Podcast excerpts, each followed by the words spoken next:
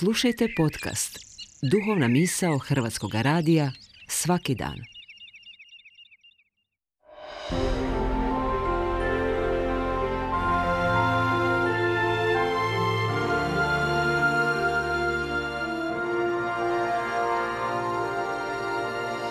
Duhovna misao. Urednica je Blaženka Jančić.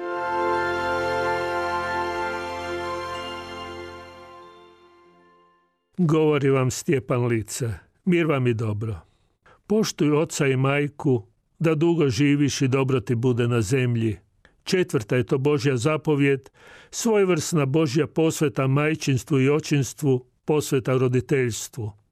Ona bi ujedno htjela biti i ljudska posveta majčinstvu i očinstvu, posveta svakoj majci i svakom ocu u svako doba našega i njihovoga života.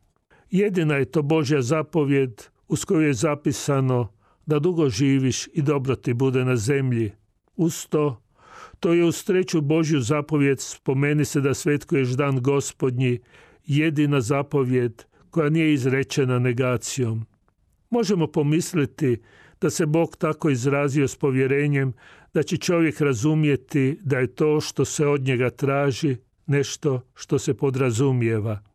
Bez toga nema života. Osobito nema dobroga života na zemlji.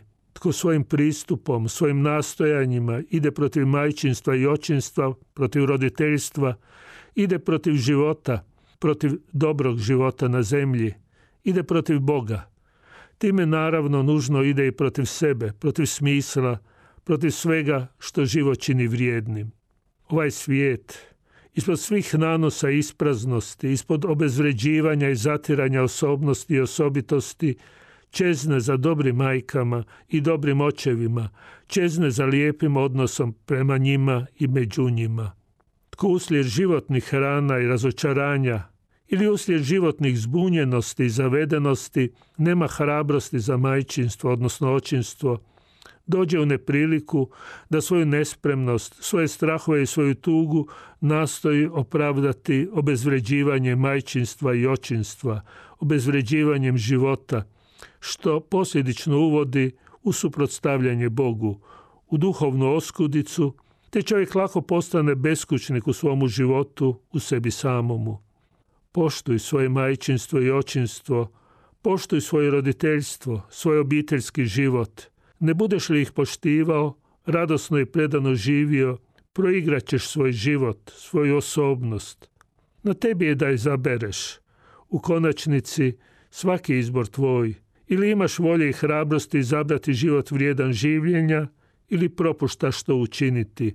Prepuštaš drugima, prepuštaš stihiji da to učine umjesto tebe i gotovo u pravilu protiv tebe.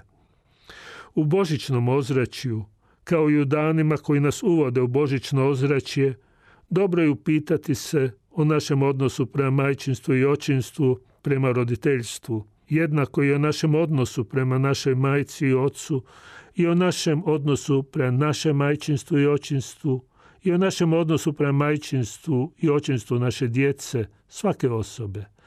Jer Božić je osobiti blagdan majčinstva i očinstva, blagdan sinovstva, blagdan ljudskog djetinstva. Božić nam razgovjetnije nego išta, nego itko, tumači i svjedoči što znači biti majka, što znači biti otac, što znači biti dijete. Njegov govor nije samo lepršav, i kako je i zahtjevan, i kako uvodi u neizvjesnost, ali nema obilnijega govora od toga.